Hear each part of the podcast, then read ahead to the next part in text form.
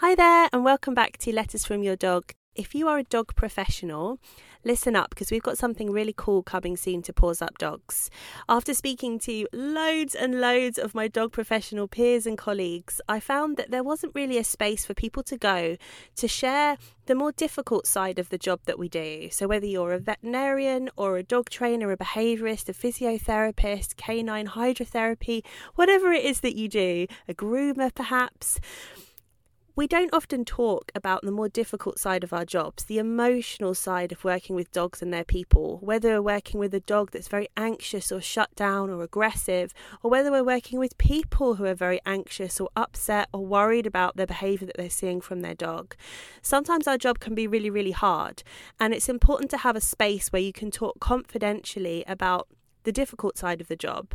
Get some support from your peers in a place that you know you're not going to be judged, you're just going to be listened to, and it's confidential so no one can hear all of those difficult emotions that you might be experiencing. If that sounds like something that would be useful to you, go and check in the show notes. There'll be a link there for you to sign up for the waiting list to find out and hear more information about this when it comes out. Or if you're listening after the launch date, then there'll be an opportunity to sign up and join us. Okay, let's get to the episode. Parenting your much loved dog is a relationship like no other. Our dogs are individuals, and there is no one size fits all when it comes to training. Hi, I'm Dr. Holly Tett, professional dog trainer and clinical psychologist, and each week on Letters from Your Dog, we'll look at understanding specific dog training questions and struggles from your dog's point of view. Thanks for being here. Let's get to the episode. Hi, everyone, and welcome back to Letters from Your Dog. I'm your host, Holly. If we haven't met before, thank you for being here. And also, a huge thank you to our listeners in general because we hit a huge milestone this week. Last week, we hit a um, 10,000 download milestone, and this week, we hit a 15,000 download milestone. So, thank you so much for your continued support of the podcast. If you haven't yet, please do go ahead and subscribe to the podcast wherever you listen, be it iTunes or Spotify or Google Play, so that you can be notified when new episodes appear. And it really does help us to spread the word a little bit further as well. So, thank you. So, today we're going to be talking about something um, that I think is a common question, and it's something that's a little bit taboo sometimes, a bit hard to speak about, and that is how to get other people on board with your training, but specifically when those other people have some quite traditional or punishment based beliefs about how dog training or working with dogs should go. So, some of you who attended this year's Keynote conference, Kindness is Essential Not Optional, which is our annual conference at Paws Up Dogs, you may have heard me speak about this, and I spoke about it in quite a lot of depth in one of my interviews during that conference this year. So, if you want to go and check that out, along with some incredible interviews from some amazing trainers, behaviorists from across the world, just head over to pawsupdogs.com forward slash conferences. That's pawsupdogs.com forward slash conferences and you can check that out over there. But in that interview, I was speaking in a bit more depth about depth about how to uh, get people on board with your training in general. So how to kind of get them invested in what it is that you're doing and the way that you're doing it. But today, I want to concentrate a little bit more specifically, like I said, on how to work with people when they have a very different ethos to you when it comes to working with your dog. And often this can be quite close to home. So this could be your partner this could be your children. This could be other people in your house, your parents perhaps. This could be your local trainer. So maybe you live somewhere very remote and you want to get some support face to face, but actually the only person available is someone who doesn't really meet the same kind of criteria that you do when it comes to thinking about being kind to our dogs when we're working with them. Um, and this can be tricky because often we're quite set in our ways, aren't we? We have our beliefs and we have our beliefs that are there for a reason, be that because we have learned about something from a certain person and we trust that person or that, that resource, or because it's just always been that way. Or maybe we had an experience where we thought that working with dogs in an unkind way was really effective and it was explained to us in such a way that, you know, well, a dog needs to know its place and pack mentality and alpha and all of those kinds of ideas that most um, well, certainly force free and positive reinforcement based trainers don't really hold too much stock with anymore, but they are still prevalent um, in the world and on social media and on the television and places like that. So it makes sense that a lot of us would hold these beliefs. But as I said, it can be quite challenging when that person with that other kind of set of beliefs is in your own house and you're both working with that dog. So, what I would start is I would start by trying to get an understanding of why that person holds those beliefs. So let's let's say um, you want to walk your dog on a harness and a double-ended lead, let's say, which is one option. And let's say your partner, we're going to go for the partner because that's probably the most obvious one, I think. They want to use a choke lead. So they want to have a, a, slip slip lead on the dog that tightens when the dog pulls and is uncomfortable around their neck. Um, and there's two ways of training. So you maybe are using positive reinforcement. So when your dog is walking nicely by your side, you're rewarding them for that. And as I said, your partner is is letting the dog pull and then yanking back on the lead so that it tightens and chokes when they pull forward. So two very different methods there.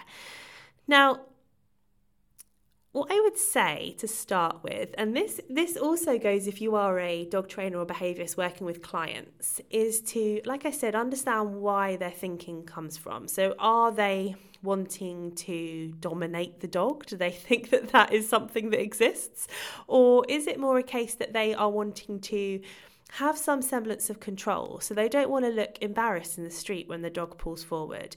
Maybe the dog's very strong and very powerful and they don't want to be yanked along. Or maybe actually they themselves are conscious of the fact that the dog is pulling and straining and sounding like they're struggling to breathe and they don't like that. so they think that the quickest and most appropriate method to stop that is to cause a little bit of discomfort so the dog learns, oh, that's not very nice, I better walk nicely. So often we come in hot and heavy we think that these people are using these punitive punishing methods and they just want to be harmful towards their dogs. To be honest, I find that nine times out of 10, these people are coming from a place of care for their dog. So, some of those reasons I just outlined. It's just that they maybe don't have an awareness of other methods or they think they won't work maybe they've tried something and it hasn't worked because they haven't quite had the skill set yet. They haven't had someone to show you how to show them how to really do it properly.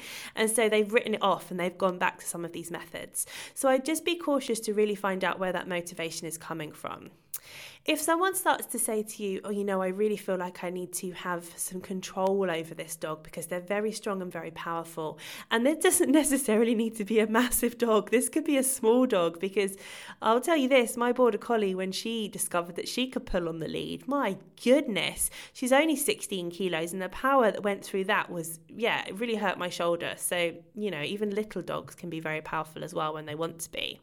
So, you really want to think about if someone's saying, Oh, I feel like I need to have some kind of semblance of control. Okay, well, that's fine, but there are other ways of getting that dog to volunteer to walk nicely. And what I tend to say is, explain to them why punishment is problematic and then show them why positive reinforcement works. So let's take the first one. So the, the way I usually explain it is punishment will work to a degree. So there's a reason why there's hundreds of different tools and different punishments, punishment-based techniques and methodologies out there. They do work, so the dog may stop pulling in the moment. However, the way they don't work is they don't actually teach the dog what we'd like them to do instead. So, in this example, not to pull on the lead. In fact, what usually happens is the dog pulls forward, gets a yank on the lead, ouch, that hurt, stops pulling, Okay, maybe we'll walk a few steps nicely and then they pull forward again. Oh, that hurts. Yanks forward, comes back again. That was a bit painful. Stops, and then they see a squirrel, and then we're yanking forward again. And so, if that dog is being punished over and over and over again, clearly they aren't really learning, are they? They aren't making that association in a strong enough way to stop them from pulling in the first place. So I tend to say to someone if you're using a lot of punishment with your dog, chances are you're going to have to keep using that punishment forever. So all day long, all month long, all year long for the next 5, 10, 15 years, you're going to have to say, get down when they jump up. You're going to have to push them off when they put their paws on the table. You're going to have to shout no when they try and steal their brother's food or your children's food off the table because they aren't learning what they should be doing instead. So, that is an explanation that I find gets through to a lot of people because it's the truth and it makes sense and they can see it happening. So, often people will say to me, I tell him no. And I say, okay, well, he may understand from your tone and maybe your body language that he's done something wrong, but he doesn't really know what. So is it the fact that he put his paws on the coffee table? my alarm going off in the background there. So is it the fact that he put his his paws on the coffee table, or is it the fact that he put his paws on the coffee table and you said no at the same moment that Mum came in the room and a bird flew past the window and there was a noise in the next room? So, to a dog, what we think is a very simple picture, your paws are on the table, so I'm telling you off, may not look the same to them. And that's a very key, important piece, I think, that it's useful to communicate to people. Okay, so then we want to think about okay, if we've kind of explained that's why punishment is effective to a degree, but then you end up having to use it ad infinitum and forever and ever and ever, then we want to not really explain why positive reinforcement works, but actually show them. so I like to go straight in and give that person, be it my training client, be it my partner, be it my children, my parents, a really easy win. So teach something so incredibly simple that you can see that dog is going to win at and allow them to have the success with the dog. So, my go to is usually a hand touch. Most dogs can pick up a hand touch super, super fast. And that way, you can quickly hand over the skill to the person. It's not too taxing on them either, so they don't have to worry about messing it up too much hand it straight over to them and then they're like oh my gosh she's so clever. And this is going to make them feel really really good. And you can say see look it's so effective and it's so quick. Because that's the other problem and the other worry that people have is there's some kind of notion that positive reinforcement is much slower than punishment. Well no. If you do it right it's really not. It's fast it's effective. So it's thinking about, okay, well, what can I do to really show that person that this is effective rather than just telling them? Because if people have a belief that is very different from yours, you could tell them all day long about why you're right, and they will just come back and say why they are right. you just end up completely polarized at either ends of the spectrum. So, showing them rather than telling them is really, really helpful. So, once you've got a focus on the wins, then you can say to them, okay, so how will we know that we've made progress with this training with this with this dog or this puppy? How are you going to know that things are better in a week or a month? How are you going to tell? And get them to let you know what they need. So are they someone that needs a recipe list of exactly what to do on every single day or are they someone that needs to be you know dipping in and out of things a bit more freely? That's going to really help you to help them to continue to succeed with that dog or that puppy and then you can once you've got them on board a little bit more and you can see oh they're starting to come open to this this idea of this force free positive reinforcement lark they're a little bit more open to it. Then you can just start to use a car analogy. The car analogy is always a, a really useful one for most people because even if you don't drive you've been in a car and you've seen someone else drive for the most part right? So I just say, you know, like you're learning to drive and there's so much in your head. You've got to think about your indicators, your mirrors, you're changing gear if you've got a, a gearbox, you're thinking about pulling out, parking, all of that stuff, road signs. What does it all mean? It's a nightmare. And I always specifically remember personally, so where I lived, there were quite um, quiet sort of wide roads and I was pootling along for the first few weeks perfectly happy. And then the first time my instructor took me onto an actual main road and I was terrified. I was like oh my gosh there's cars coming everywhere. And every time a car came down the other side of the road like nowhere near me I would like stamp on the brakes. Come to an emergency stop in the middle of traffic every 2 seconds but just explain. Okay, so it's really overwhelming when you are learning learning to drive and you've got all these things in your head, and then you know a few da- few years down the line, it's actually scary how we can end up driving from point A to point B, and we've got no memory of the journey because we are completely on autopilot. If you do positive reinforcement correctly, and force free training correctly, that's what can start to happen for your dog. Now, we're not looking to create a robot dog. I certainly am not. I want a dog with some personality. But if a dog has enough of a reinforcement history of something being positively reinforced when they did that behavior, it becomes automatic.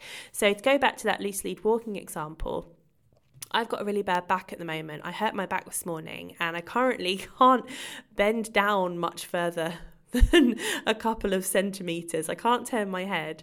Um, and I needed to take my dog just down the road to use the, the bathroom because uh, the garden's out of access at the moment.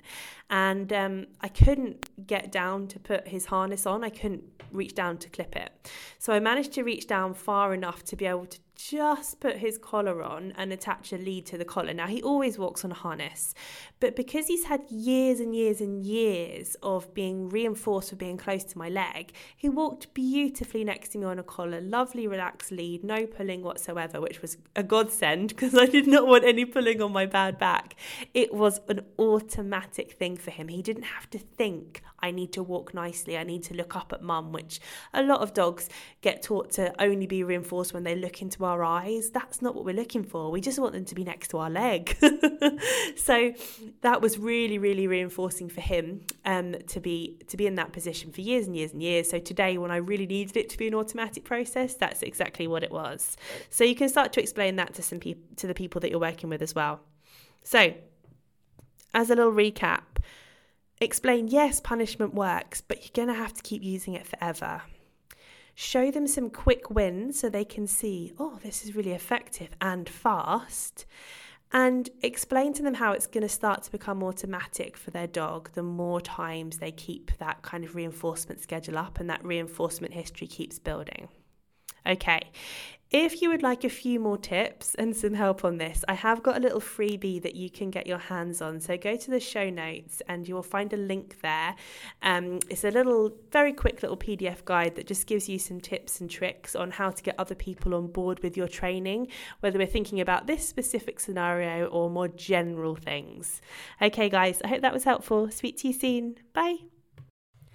Hi there, thanks for listening. Don't forget if you are a dog training professional and you would like some more support with the emotional side of working with dogs and their people, so not so much learning how to train, but actually how to work with anxiety and depression and some of those really tough days when it comes to being a dog professional, then make sure you check out the link in the show notes. If you are listening before we launch this, then it will be a waiting list for you to join. And if it's after our launch date, then you can come ahead and see if you would like to become a member.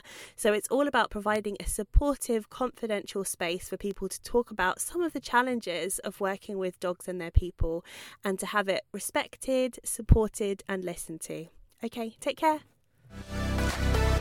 We'll be right back.